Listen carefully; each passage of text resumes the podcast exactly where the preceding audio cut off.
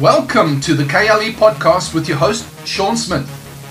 Encouraging and equipping leaders with a kingdom mindset to inspire, to influence, and to impact your culture where you are every single day. And now for today's episode.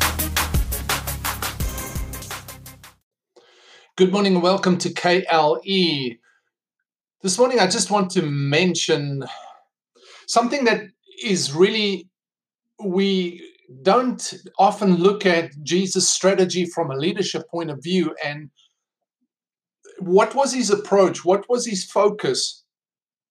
Besides going to the cross, we, we focus on the cross, but we we don't look at the practical implications of what he implemented, the principles and the strategies he implemented to get to the cross, first off, and to prepare people to carry the message after the cross. So we need to understand his process and what he implemented, because it has a significant bearing on our leadership and how we implement and the strategies that we carry out in our leadership.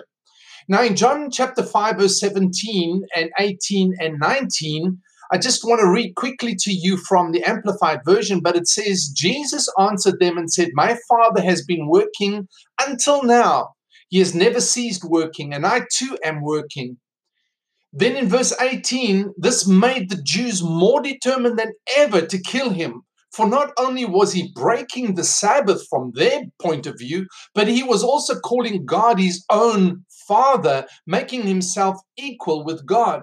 So Jesus answered them, verse nineteen, by saying, "I assure you, and most solemnly I say to you, the Son can do nothing of himself of his own accord, unless it is something he sees the Father doing. For whatever things the Father does, the Son in his turn also does in the same way."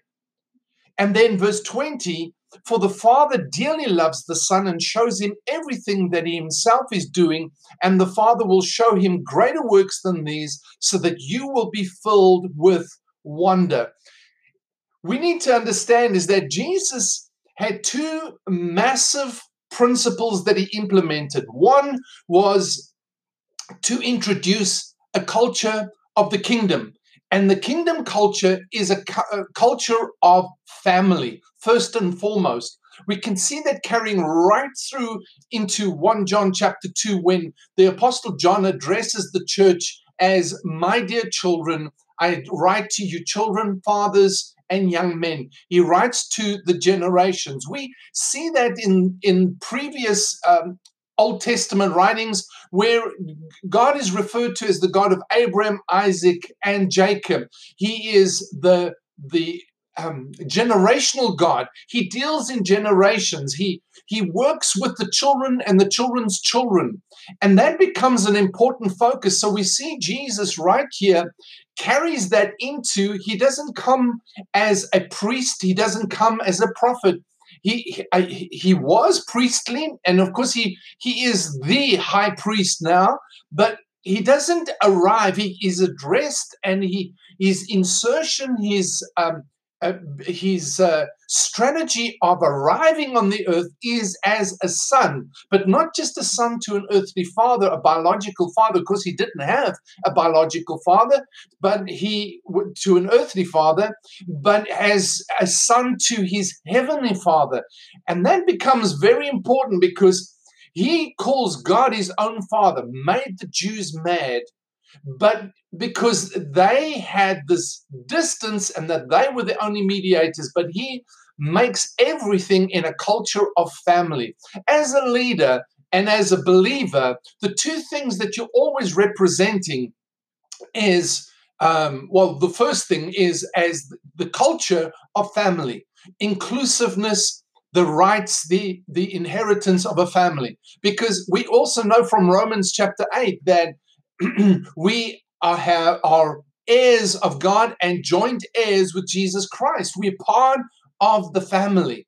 You understand? He doesn't call us, he doesn't call us sinners anymore when we are saved and make him the Lord of our life. He doesn't call us sinners anymore. He doesn't call us pagans. He doesn't call us heathens. He calls us his family.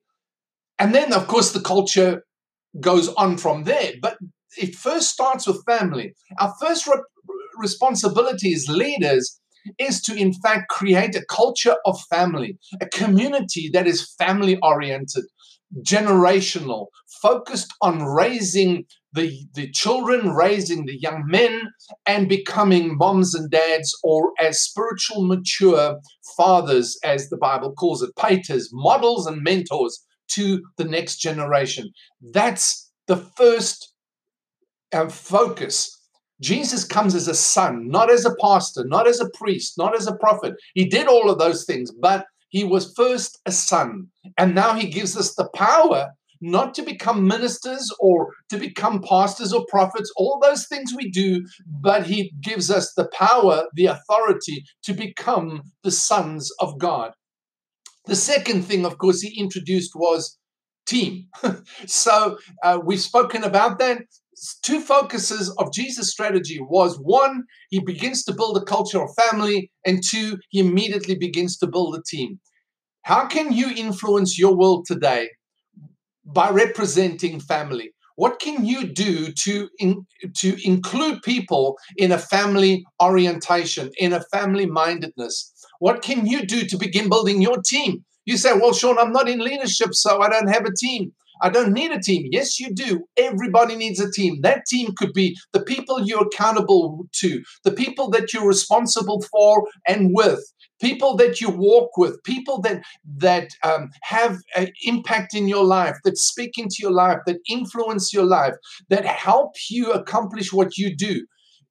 You know, we all need a team and we all need family. And those are the two things that every leader should introduce. All right, thanks for being with me. Have a great day.